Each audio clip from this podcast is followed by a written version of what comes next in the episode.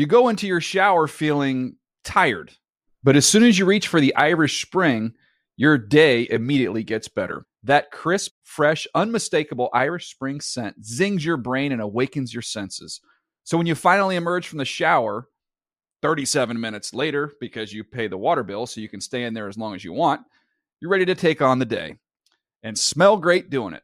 Irish Spring Body Wash and Bar Soap. Fresh, green, Irish. Shop now at a store near you. Are you looking for the perfect move in ready home this spring season? Now's the time to buy at Fischer Homes. For a limited time only, enjoy below market interest rates starting at 5.375% APR, 6.139% APR. With these exclusive lower rates, you can save hundreds on a move in ready home and start enjoying the benefits of home ownership even faster. Schedule your personal tour with one of our new home specialists at FischerHomes.com and make this spring the season you find your perfect home sweet home. Financing provided by Victory Mortgage, LLC, NMLS 461249, Equal Housing Lender.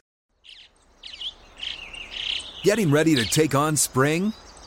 Make your first move with the reliable performance and power of STIHL battery tools.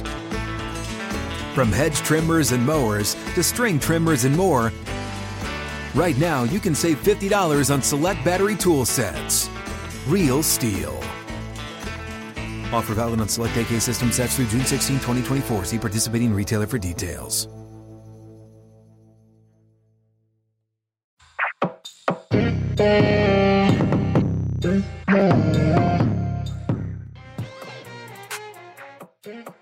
All right, welcome to another edition of the Huddle and Flow podcast. I am Steve Wyche with my guy Jim Trotter. And Trot, you know, we've got another one of these exclusive um, podcasts. Last week we had Soledad O'Brien.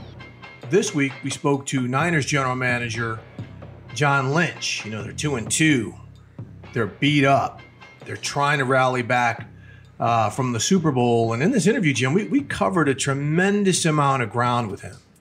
Yeah, you know, Steve, he, he's one of my favorites. I've known John since he was in high school. He he doesn't remember it, but I was a high school writer at the San Diego Union and was sent up to do a story on on John at that time. I was preparing to play in an all star football game, and I, I, knew that there were two worlds when I got up to his high school, which is in, in a very affluent area and I'm driving some beat up old car, and John at that on that day happened to be driving a, a Porsche Cabriolet, I believe it was. So um, life like, is so hard. Yeah, you know. But but having said that, John is one of the more authentic and real people that I know in this business.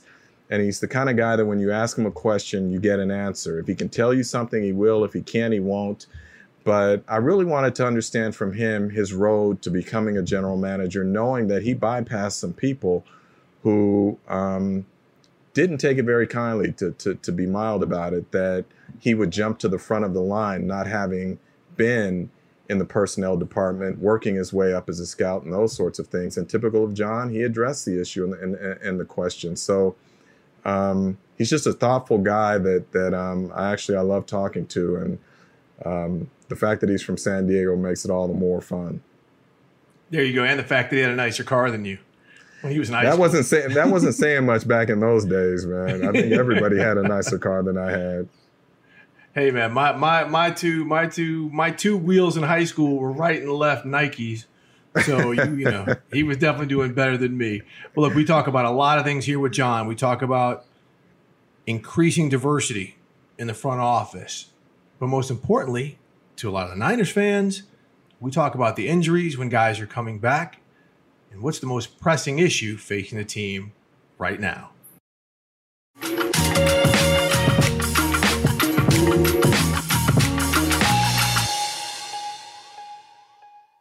All right, now we're joined by Niners general manager John Lynch, a good friend of uh, Jim and I. He's treated us well for years. So, John, welcome to the Huddle and Flow podcast.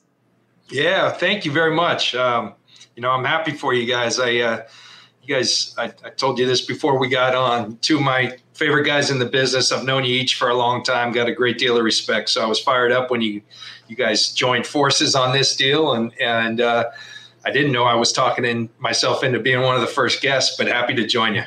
No, we we no we we wanted you as one of the early guests, and I, I've said this before because you were number one so honest and number two you don't run away from issues and you address it and three you're always thoughtful when you talk about things. So I know that that I wanted to have a conversation with you about certain things. So I appreciate you coming on, and I think our, our listeners are going to learn a lot from you uh, during this conversation. Good deal. I look forward to it. All right, so John, let's let's start it off. Uh, coming off of Sunday's loss, you know, we, we know how some things went with with Mullens and CJ, but just seeing you guys the last couple weeks playing with such a depleted roster. Um, first off, from, from your standpoint, knowing what you guys are up against talent wise, and you're playing guys who haven't gotten necessarily a ton of reps, and you're getting them ready. Um, they're backups for a reason. I mean, what's what's that like? Just seeing this superstar roster you had now taking the field at kind of you know diminished. I don't want to say talent, but I'll just leave it at diminished. Yeah, I, I think I'd say a little more uh, maybe compromised than diminished but we come out of New York and two wins, um, and you know everybody's talking about the depth of our roster and how it's it's it's uh, it's coming to the forefront. There's no hiding from when you when you lose certain players. When you lose a Nick Bosa, you're not going to be the same football team because that guy is a guy who goes into every game he plays, and you either deal with him and you you dedicate resources towards him or he's going to dominate and ruin your game plan you know? So there's certain players that change the dynamic no no doubt about it. Having said that I, I felt like the one thing we had done over the years here is not only add to the quality those type of players but also to the quantity um, you know in terms of the depth of our team. And i still think we're well equipped. Yes we've been hit harder than most and and that's in a year when everyone's been hit pretty big um, with the injuries, and they've happened to a lot of high profile players. It's no different with our team, and we've had a lot. I still think we're equipped to to fight through this. Uh, we had a bad night. That, you know we were not proud of it. Kind of embarrassing. Um, uh, but you know this league's all about how you're going to respond. At the end of the day, we're two and two. Um, we can do something about it all, and we expect to. You guys haven't had many nights like that, John, uh, particularly the last couple of years. What, what do you attribute it to? You know, I don't know. I you know I, I know that what I thought coming into this game, uh, I thought that a lot of uh, a lot of the game would be dictated by you know uh, Kyle talks a lot about something my old coach, Coach Walsh, you know, when I had him at Stanford, used to talk who's going to beat who to the punch. And I felt like watching the line of scrimmage. The one thing I know about Philly, uh, they're a prideful organization. They, they've been down on their luck this year thus far going into the game, but they play hard each and every week, and they're a physical group, particularly with that D line. I think their D line is kind of the engine that stirs that team along with their quarterback Carson Wentz. And and uh, you know, from the very first play, I thought it was going to be important. Could we match their intensity?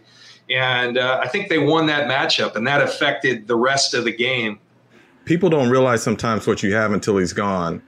And there was always this chatter about Jimmy Garoppolo. Is he really the guy? Is he really the guy? And now you lose a couple of games, and all of a sudden it's talking about how important he is to what you do. Can you speak to that in terms of what Jimmy means to this team and how it operates when he is behind center versus not? Yeah, Jim, I think the best thing, I mean, I I, I don't even engage in those talks anymore. And I just kind of, you know, I say, hey, scoreboard, you know, like the guy wins. That's all he's done throughout his career. And I understand he's been on good teams, but he finds a way to win. And you can nitpick and you can talk about, you know, decisions he might make, uh, things he can't do. But the bottom line in this business, do you win or do you do you, do you not? And Jimmy has shown ever since he stepped on the field with the Patriots. Um, his teams typically end up on the right side of the ledger. And so we've always felt that way about him. Um, nationally, there seems to be a lot of people, um, and that's why you get paid the big bucks at that position. Um, you know, I think it's something Jimmy understands. Uh, you know, I, I, I, do think it's important for people, and we all know this is a what what have you done for me lately business, but this is a guy who you know, with seven minutes left in the Super Bowl, was was about to become the MVP, and we didn't find a way to close. Now that sticks with Jimmy. It it sticks with our entire organization.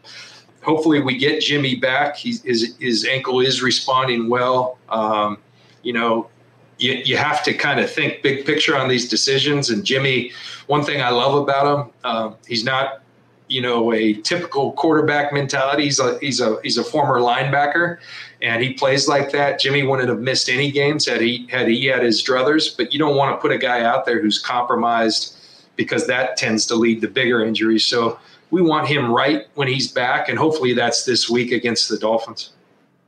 John, you talked about the injuries real quick, Jim. And as a former player, so you you've been through all of this league wide. Is there any way to attribute what we've seen to the non preseason or the amended training camp? Absolutely. I you know I, I don't see anything else that you could attribute it to. Um, now, the, the one thing I know from experience, and I haven't been updated, uh, we've been dealing with so many COVID protocols and transactions and all that. I haven't had a time, you know, kind of quarterly, typically we'll go and look at these things because every year you say this is unprecedented. We've never seen injuries like this. Then you go check the numbers and it's about yep. on course. I think the big thing this year, we lost a guy like Nick Bosa. We lost a Solomon Thomas. Dee Ford hasn't played. So you're talking about very prominent players.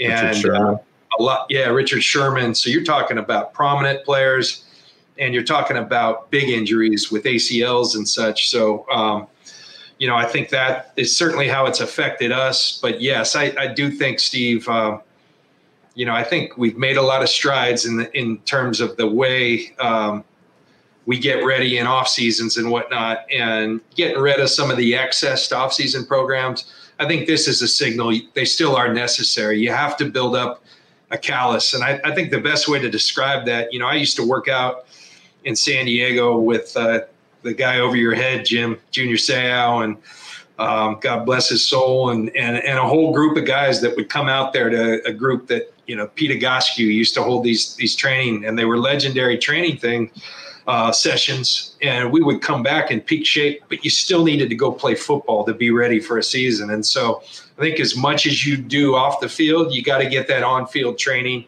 uh, because it's different when you're reacting to someone else as opposed to just running a hill or you know and you can try to simulate it all you want but as long as i've played the game and i think it will always be the case at some point you actually have to get in football condition.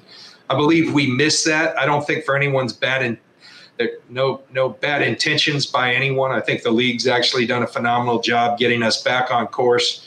Uh, you know it was jointly agreed to league and and PA. So everybody was involved, but I think that the end result is that it is still necessary to have an off season. John, I wanted to, to talk about your tenure as general manager and sort of getting into that role without any any practical experience in that type of position. And just as you look back to when you came in to where you are now, has it been what you expected or has it been different from what you anticipated? Yeah, I, I, think the the best answer to that is I had no idea what to expect. Um, I, I, did for a couple reasons. Number one, being a broadcaster um, and an analyst, a game analyst. Um, what do you do? You're out and about, and you go visit organizations. And and so one thing I was always just curious of football. I wasn't saying, "Hey, I'm going to be a general manager." Guys like Pete Carroll always give me a hard time. You were you were um, you were soaking us for information, knowing what you were going to do. And I, I promise you, I did not know, but I was just curious about football. And I was curious about my dad and mom used to always tell me, you want to be successful, study successful people. So I watched the organizations that worked. And then as I was a broadcaster, you'd go out and see a different lens of organizations that year in year out didn't work and it became very clear the organizations where everyone no matter who you were having the conversation was it sounded pretty similar. People were on the same page. You could tell there was communication. Um, those teams tended uh, to, to do well and it was reflected in in the way that the you know the the organization's success. And so um, that always stood out to me. But the, the bottom line is, I, you know, the other thing, I had a good friend in, in Denver. John Elway is a good friend, and uh, we have a Stanford connection. We played, you know, my senior year at Torrey Pines High School, a guy named Jack Neumeier, kind of a legend in the run and shoot offense, came down. I was a quarterback, and he became well. That was John's high school football coach. So our connection goes way back to that. We were football, baseball players that went to Stanford. Uh, he was the poster I had above my wall. You know, I used to walk pigeon toed around Torrey Pines campus because I thought if I walk like him, I play like him. Um, but then fast forward all these years, and I go to Denver, and he looks out for me, and he decided to take the dive into the Broncos. So um, he kind of invited me in, and you know, it was kind of a natural progression where the first year, hey, I, I, I want eyes that I trust. Could you study the safeties this year? And then the next year it was, hey, I appreciated the job you did. Could you do all the DBs? So I did that. And then the following year, he and John Fox said, why don't you come in and and see, you know, what a draft preparation looks like. So I did that. And so I think that was the best entree to what I was someday going to get into might look like. But even then, I had no idea. Just the, I, I think the biggest thing, just the totality of the job. It it never stops. Uh, it's never ending. You have your cell phone on you at all times, and the calls you get, um, they would shock you. you know, um, just and and uh, it's just it's very uh, intense, but that's also what makes it fun. Um, you know, you you're dealing with player acquisition. You're dealing, but I think most importantly, you're dealing with what what's the culture of your organization. How do you set that? What's the mindset? Are you gonna try to become a championship team? Um, and that's what brought me to the 49ers. And um, so that's a long answer to a short question, but that's kind of what's on my mind. No, I want to get into the to the culture part of it and creating that culture, but I also wanted to ask you to, and you know this, when you came in, there are a lot of personnel people who spend their entire adult lives really trying to get to where you're at. And then to see you come in without having that experience, what kind of I don't want to say pushback because I don't think anyone would, would give you blowback, but there was some resentment among some personnel people. I just wonder if you ever had to have that conversation with anyone who may have felt that way and somehow felt that you had to justify being in that position. No, you know, I, I, um, I heard whispers probably, um, but I, what I really wasn't focused on that. I was focused on the job at hand and, I suppose you know I, I knew that coming in, and I was I was conscious and aware of that. But um, I've tried to live life by a premise my entire life of you know you got to follow your heart. Um, you know I, I probably was a more talented baseball player, but my heart said I love football, so I followed football. Um, you know I I was a quarterback for you know my whole life and I got up to Stanford and I got tired of not playing and I walked in the coach's office and I started playing safety because I just wanted to follow my heart and I just wanted to be on a field. So that served me well throughout my life. You know, I, uh, same thing when I married my wife. She, she was a great friend for years, and I'm leaving for my second year. And I said, if I leave San Diego without locking this up, she's not going to be here. So I followed my heart, and I did it in three days. And so, right or wrong, that's kind of how um,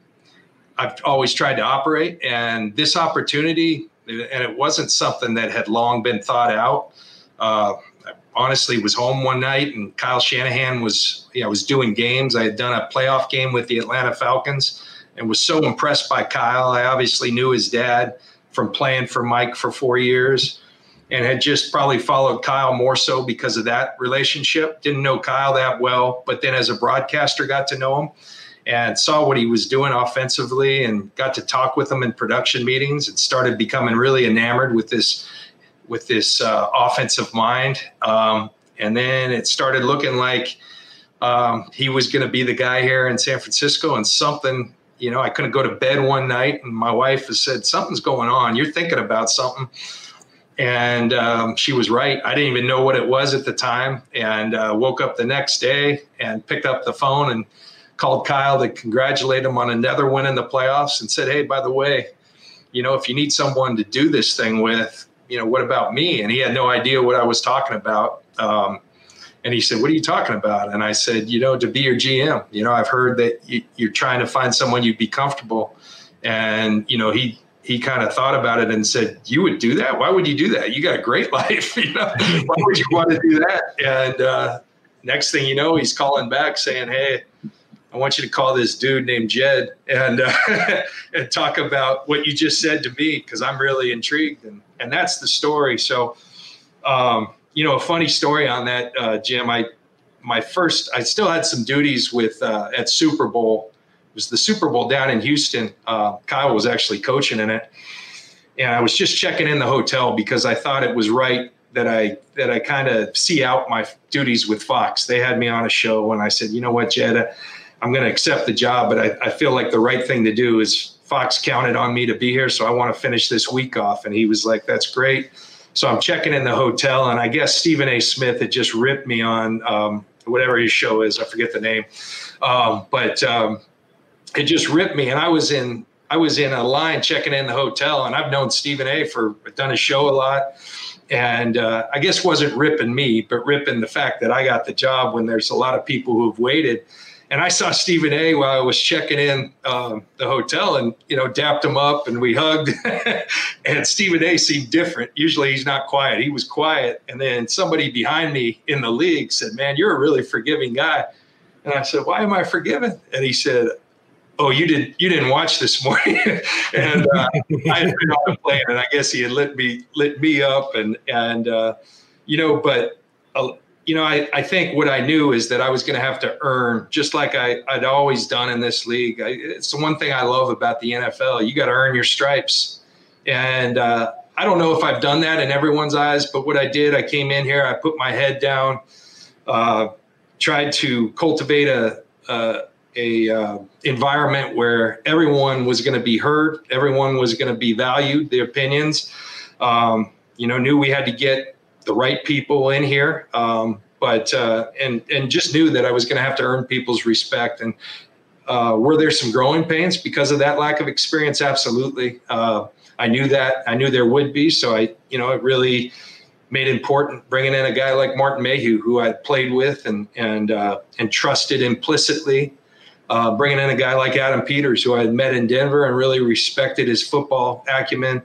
Uh, finding a guy like Ran Carthon, and you know, we had to develop a team that I could trust and go to work with. So, and here we are, four years in. I, I hope I've earned the respect of people throughout the league, um, but that's that's the only way I know how to operate. John, you mentioned Martin and Ran. Um, of course, two diverse uh, employees, but it sounds like you didn't even think about that when you hired them. And we know one of the big issues in the NFL is increasing the amount of people in personnel and coaches, you know, in color. From your viewpoint now, from what you've done, again, you've been a player, you've been a broadcaster, you're now a general manager. How can guys like Martin or Ran or a Champ Kelly or Terry Fontenot and guys like that around the league, GMs of color, get into? They're in the pipeline, but how can they get to where you are?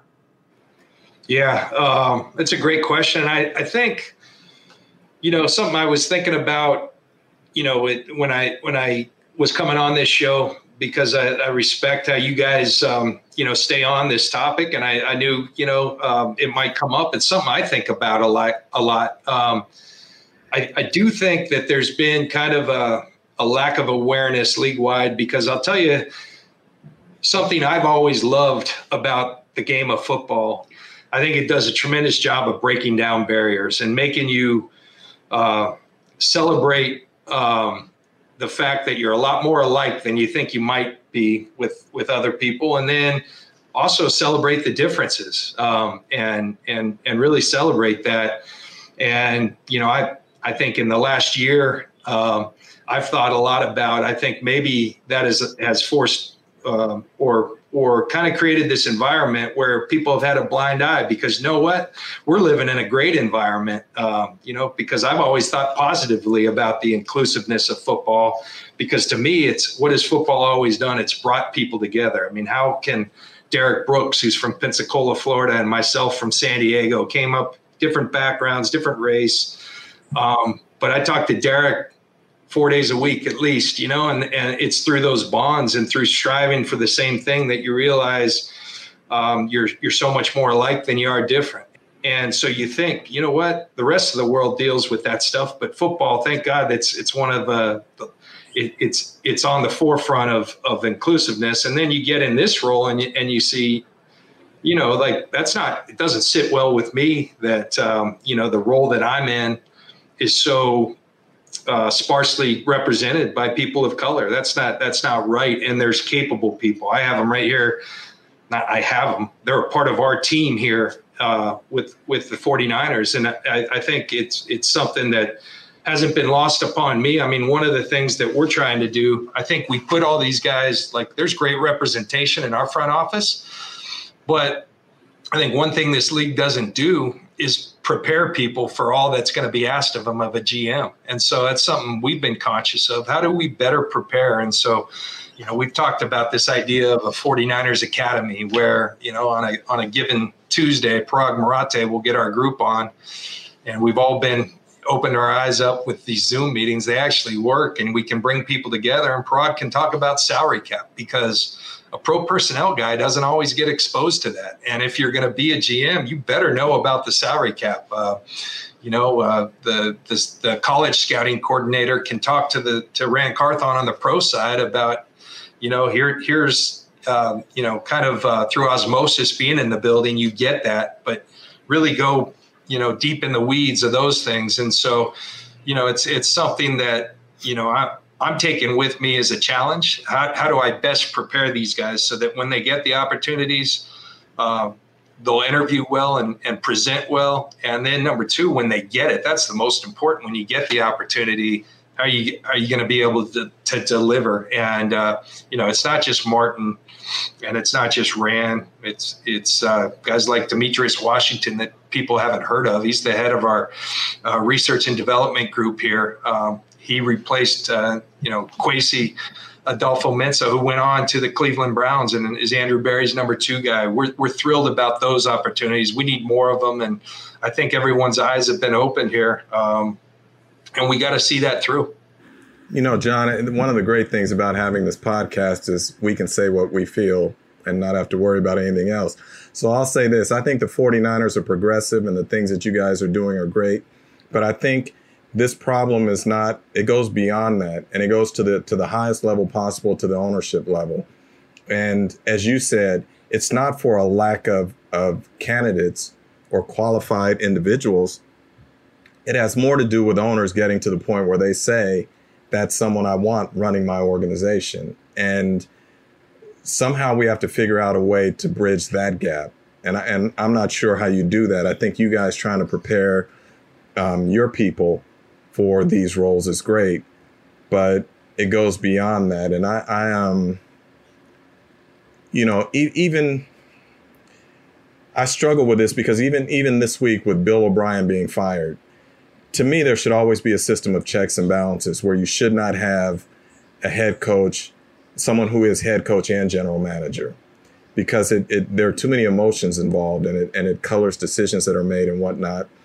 Um, I wonder from your standpoint too, and the role that you're in, how much you believe in a system of checks and balances, and can you explain why, if you believe in that, why it is important from your perspective? Yeah. Uh, other than the, the and that, that's not even fair because Nick Caserio does such he's figured it out through years and years. But I'll tell you, there's so much involved in this job. I, I could never think about having another title on top of this. And and I mean, it's, it's something, Jim. We we try to build into our to our uh, culture here is checks and balances all over the place. You know, we've got traditional scouting, but how are you going to use research and development analytics? well you we use it as a check and balance you know so i think everything that you that you uh, that you build as an organization you want to check and balance and i think it's one of the things you know i'm proud of that that we've done well here is kind of uh, the synergy we have throughout our organization and you know uh, well not only uh, being being okay with people challenging your beliefs but welcoming that you know and and making a you know having an environment where everyone's heard and so, yeah, the, the, these jobs ask a lot of you. I think, um, uh, you know, I, I, think it's it's not getting any smaller the jobs. So I think just innately it makes sense to have multiple people do it, which increases the opportunities. And and you know, uh, but I, I think more than anything, you probably hit on something. And I, I don't I don't think it's really. Um, you know, bad intent, like you know what you hit on about who do I want running my organization? You know, it's it often goes way way back to who are you comfortable around, and um, you know, I do think that this year's been a huge year because I think it has because I I do think we've kind of lived in this perception. Well, the rest of the world's got a problem, but we don't. You know, we're we're actually because I think anyone can feel that when you go to a football game. I remember going to Charger season ticket games as as a kid, and my dad was in the radio business, so he was always entertaining clients during a game up in a uh, suite. But my brother, my sister, and and uh, and I would sit down in the in the fans in, the in the stands. And when I've you know one day played in Super Bowl 37, the first thing I did when I walk in that stadium is look up to where our season tickets. But I remember, uh, you know, people, black, white, you know, when the Chargers, when Dan Fouts would throw to JJ Jefferson and John Jefferson and, you know, the high fives going on, people hugging people. I mean, that drew me to this sport, I think, more than anything. And so I, I do think there's a little bit of a, uh, you know, a thought league wide that we, we really don't have an issue. And I think our eyes have been opened up that, yeah, there's a big issue. And, uh, I think there's a lot of people intent upon changing that, and that's a good thing. Well, I, I just hope it's the right people because I think people like you and others understand that, but you don't have decision making power. That comes at the ownership level. And until they change how they think and how they view people of color, um, I'm not sure it's going to get much better. So um, I want to be optimistic. But when we see what happened last year, where a guy like Eric Bieniemy, who does everything right, and comes off the Andy Reid tree, and the pre- the two people who preceded him in that position both get head coaching positions, and there were what seven or eight openings last year, and he doesn't get one, and then we're told that it's be- that owners are now looking for young offensive-minded coaches, and the New York Giants go out and hire Joe Judge, who doesn't fit that bill at all.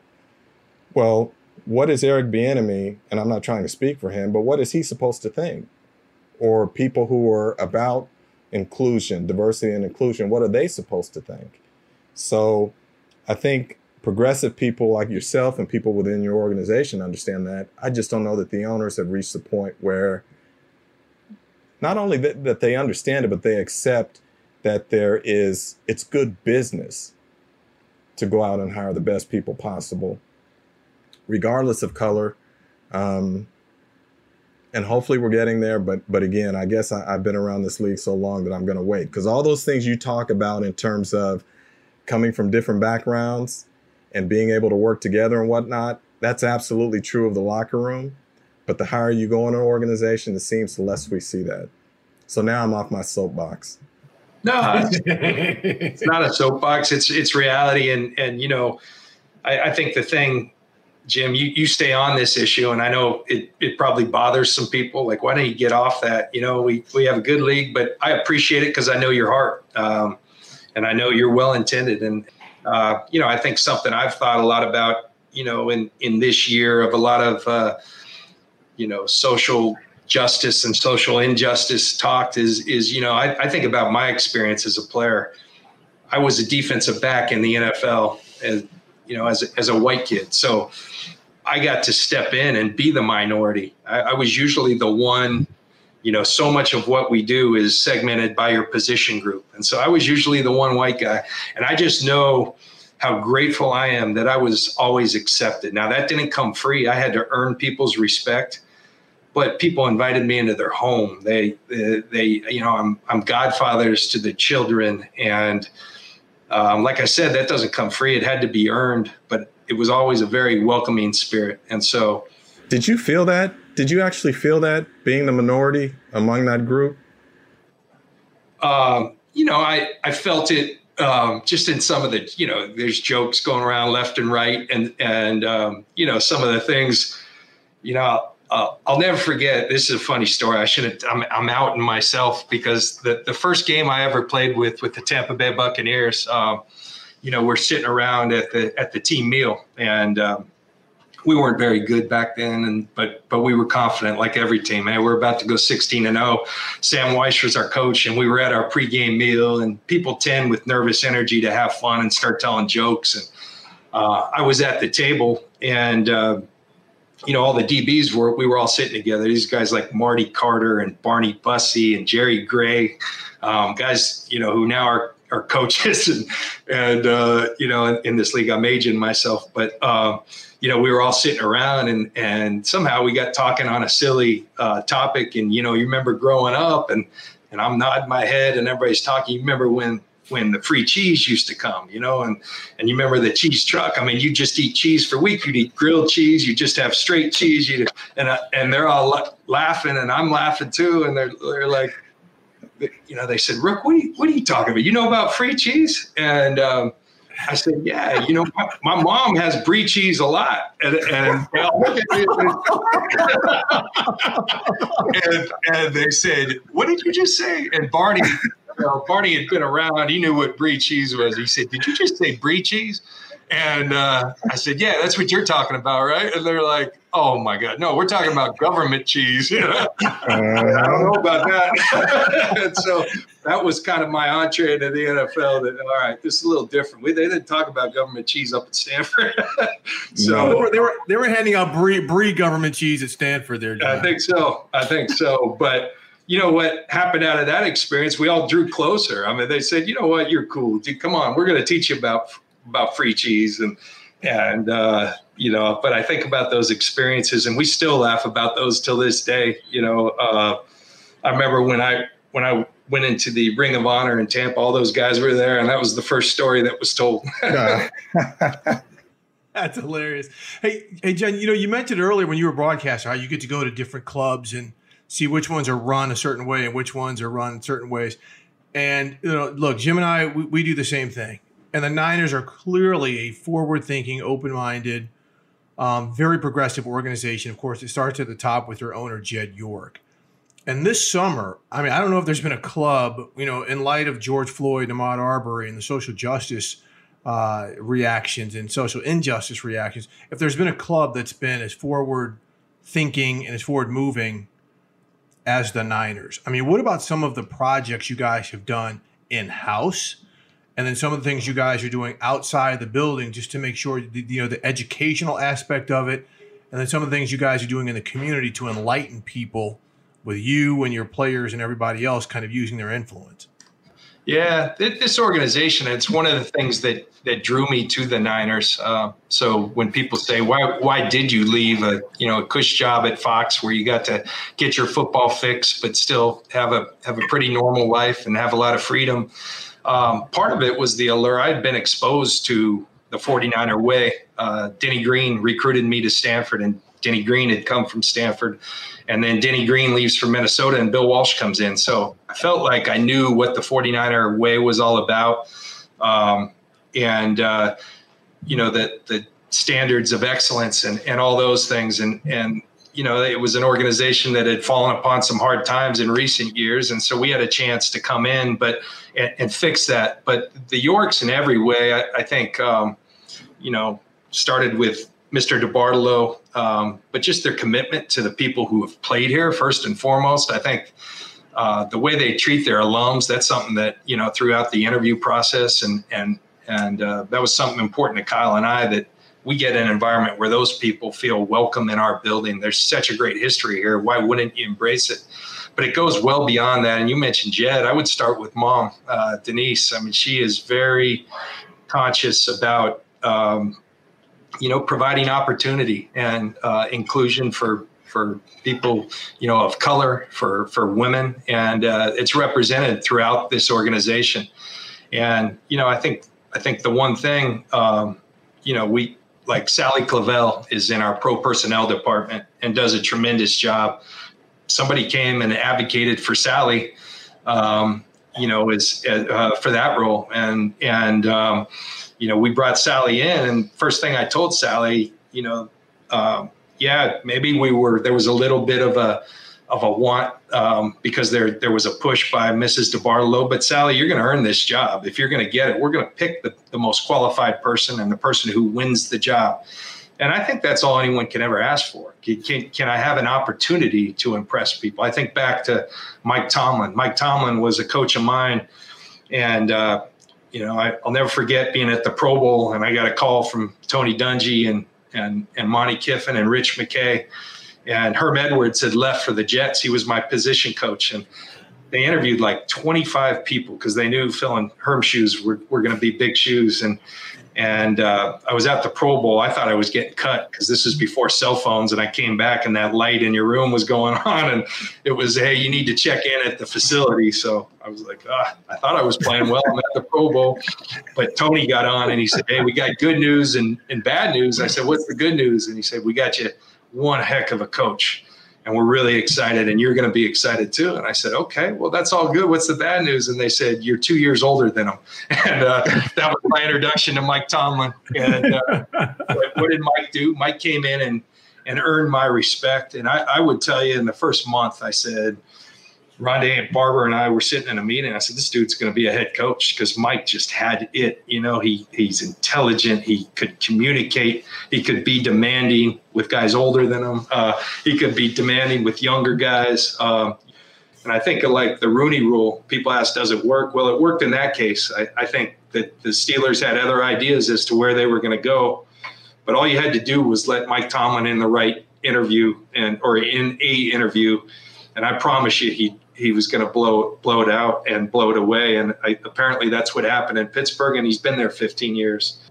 John, can I ask this question? Um, in, in today's NFL, head coaches are getting more and more power, and I just wonder, from someone who sits in your chair, how much is your job about personnel, and how much of your job is about psychologists, in terms of balancing the relationship with a head coach? Yeah, oh, that's a great question. yeah, and uh, I think it's all of the above.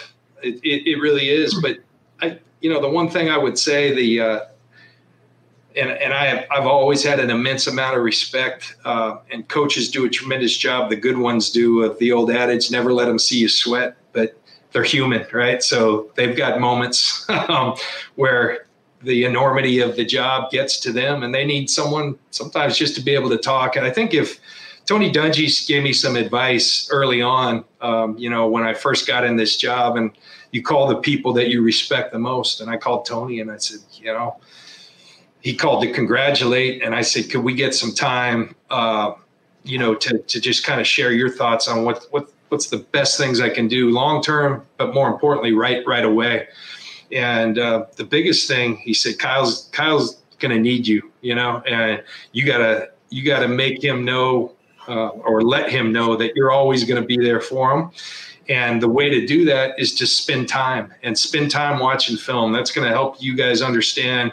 It's going to put you on the same page. What are the type of attributes we're looking for at every position? What on offense, on defense, on special teams? What kind of coaching staff? And I think that's probably the best thing we've done is uh, is spend a lot of time together, and we're very like-minded. We have different personalities. Uh, Kyle's very direct. I kind of massage things, and so I think we balance each other out well. But I tell you that it's not a one-way street. He's played psych- psychologist to me numerous times. As as we were working, when you start zero oh and eight, um, you need a psychologist. Uh, you need a friend. You know, my wife's always been that for me. But when you're in this building, you need someone that you can you can dump on and say, man, this is, man, I'm, I'm, I'm giving this thing everything I have, and it doesn't feel like we're making progress because you are human. Uh, and then you pick each other up, and and I think that's what a, that's what you do as a player. You have people you can confide in, you can trust. Well, the same goes um, when you're on the other side of it. And so, yeah, a, a, a big part of my of my job and Kyle's job is to pick each other up so that we can lead this organization and uh, the other part is constantly spending time so that we're on the same page because you know as i said i know they're a division rival so i shouldn't speak this fondly of them but when i i, I used to go to do a lot of seattle games and i could talk to john schneider in his office and then go talk to pete carroll in his office an hour later and the messaging was always the exact same well that's not I don't think those are talking points being handed out. Those are those guys truly being on the same page. And and so that's something I knew that we we needed to create here, and it goes through our personnel. When you talk about personnel acquisition, our coaches are very involved, and to some people, that's an affront in the front office. Uh, you know, my attitude was, why wouldn't we collaborate? Why wouldn't we work together?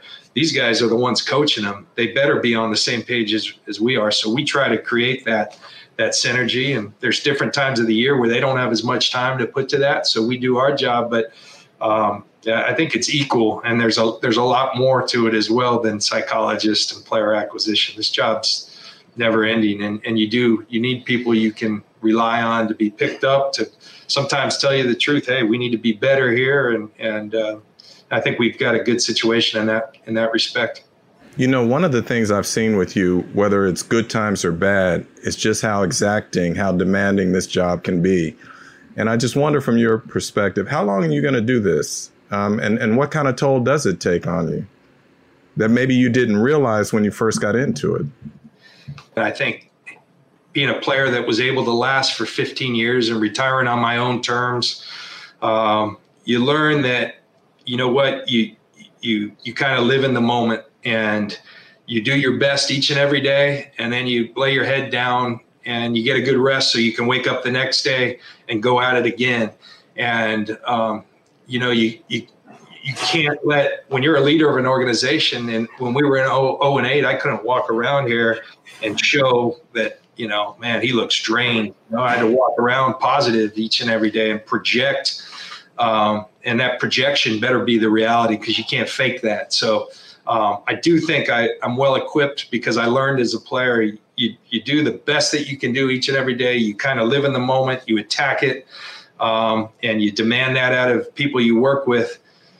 So how long do you want to do it, John? You didn't, oh, I didn't answer that. you just, you just, you just blew right through that, man. I was doing an interview earlier this year, and I made some comment just as a throwaway, like I'm not a lifer, and then that got a lot of attention up here. What's that mean? Um, what does that mean? I am I'm living in the moment, Trot. I'm, I'm having a blast doing this. I really am. And uh, the challenge. Uh, there is such a challenge. All, all the things we're talking about off the field, but more, this is a proud organization. And when I see the Ronnie Lotts and I work with Keena Turner, those guys expect championships. And that's what brought me here. And that's what drives me each and every day. And so I think as long as that's my mindset and I'm willing to pay the price and, and, and put in that energy that is a championship energy, uh, we have a great thing on the walls out here that Bill Walsh once said, and it's champions behave like champions before they're champions. And, you know, I, I, I thoroughly believe that. So I, I, think as long as I'm bringing a championship effort um, and, and they'll have me, um, I'll be here. I, I love it. I'm, I, I, really, it's the challenge of this job. Um, is, is, tremendous, and you know you see my family in the in the background. I'm, uh, I'm cutting half of them. There they are. Uh, that's my first day on the job, you know. But one of the things I connected with Jed and Kyle is like, hey guys, like um, look, I'm ready to take this dive, and and you know, I came to you guys and got you guys interested.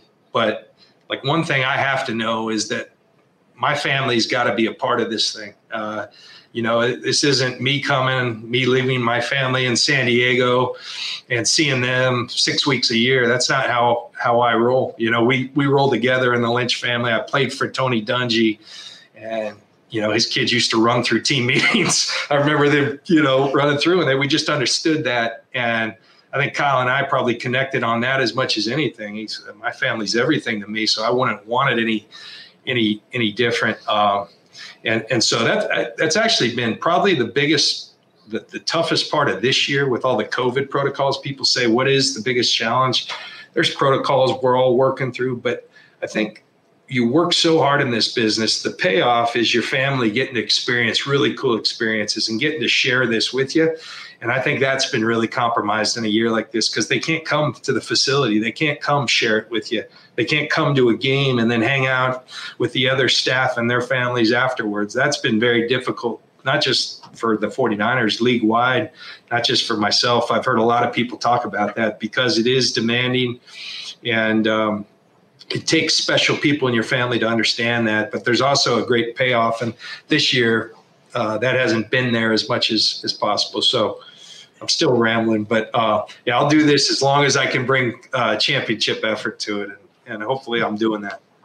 Yeah, I know your family. That that's not just talk. That's real for people who don't know you. That family is very important to you, and and that time and spending time with them. So so I respect that, and um, that's why I say I know that that for all that this job demands in terms of time, and then after your playing career, as much time as that demanded of you, um, that's why I asked that question. Just how long can you see yourself doing it? You're you're a problem though. I'll tell you this because I've told you this, but um, I follow you on Twitter. And every time you show a sunset on the San Diego beaches, I, I, I, love Northern Cal. I'm looking at a beautiful view out here of the mountains, but man, San Diego has my heart. And uh, you know, we had finally got back out to San Diego. That probably hurt my wife more than anything. We finally got home, and now you're making me leave again. So um, that probably hurts me as much as anything, Chuck. I'll, oh, I'll, I'll, stop, I'll stop posting some of those. Man, Jim is not going to stop posting. He's going to pile on now that you told yeah. him that, man. I got to get in the middle of there. Hey, hey, no, but John, much respect you taking the time to uh, to join us here. I love I love what you just said about your family because Jim and I are, are the same type of guys. Um, our families mean everything. Um, so just thank you so much for sharing your insights and your perspective and a little bit of you, man. We really do appreciate it. Thank you. This this was therapeutic after you guys played psychologist to me. oh, Come on, man. Therapeutic after an NFL loss. All right, John. All the best. Okay. Thanks a lot, guys.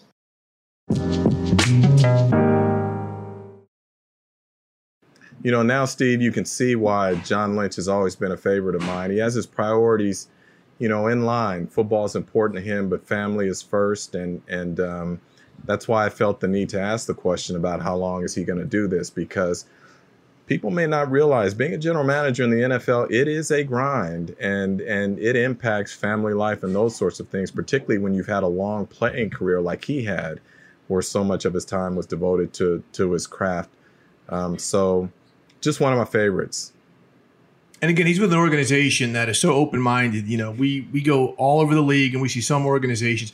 I thought it was interesting when he said, you know, they include their coaches like in every personnel decision in film. And it's true. I've actually watched film with, you know, a couple of their coaches looking at like college draft prospects. There are teams that don't do that, people. There are teams that may let their coaches give them a certain window. What do you think about this guy as a first or second rounder? But there are personnel departments who are like, okay, that's as much of our turf as we're going to share with you. And that's why certain teams like the 49ers have built themselves into constantly being competitive, and other teams are still on the hamster wheel firing people every four or five years. So I thought that was really cool how he, he kind of mentioned that. Um, but Jim, I mean, we, we, we did it again. We're fortunate to get another guest on here to to enlighten our viewers, to enlighten us, and we keep on doing this here at the Huddle and Flow, man. Yeah, I just say you know to our listeners, if you're enjoying it each week, um, subscribe to the to the podcast. You can go to Apple Podcast, you can go to Spotify Podcast, Huddle and Flow. Subscribe, leave us a review, tell us what you like, tell us what you don't like so that we can give you more of what you're looking for. And I paraphrase uh, uh, George Clinton there. So I'm not sure. Well, no, our listeners know, Steve. Let's do it right. So we can give you more of what you're funking for. Funking for. Okay. That's right. So please Parliament subscribe. Funkadelic. Yes, sir. Subscribe, review, leave a comment, and um, we appreciate you as always. Appreciate everybody, and we are out. You go into your shower feeling tired, but as soon as you reach for the Irish Spring, your day immediately gets better. That crisp, fresh, unmistakable Irish Spring scent zings your brain and awakens your senses. So when you finally emerge from the shower, 37 minutes later, because you pay the water bill so you can stay in there as long as you want, you're ready to take on the day and smell great doing it. Irish Spring Body Wash and Bar Soap. Fresh, green, Irish. Shop now at a store near you. Are you looking for the perfect move in ready home this spring season? Now's the time to buy at Fischer Homes. For a limited time only, enjoy below market interest rates starting at 5.375% APR, 6.139% APR. With these exclusive lower rates, you can save hundreds on a move in ready home and start enjoying the benefits of home ownership even faster. Schedule your personal tour with one of our new home specialists at FischerHomes.com and make this spring the season you find your perfect home sweet home. Financing provided by Victory Mortgage, LLC, NMLS 461249, Equal Housing Lender. Open a limited time 11 month certificate at Kemba Financial Credit Union. At 5.25% APY, it's more than triple the national average, plus, it's a safe and secure way to grow your money. Visit your local branch or kemba.org slash CD for details. Offer expires May 31st, 2024. APY equals annual percentage yield. Restrictions apply. $500 minimum and $250,000 maximum deposit. Advantage status required. Comparison based on bank rate average. Federally insured by NCUA.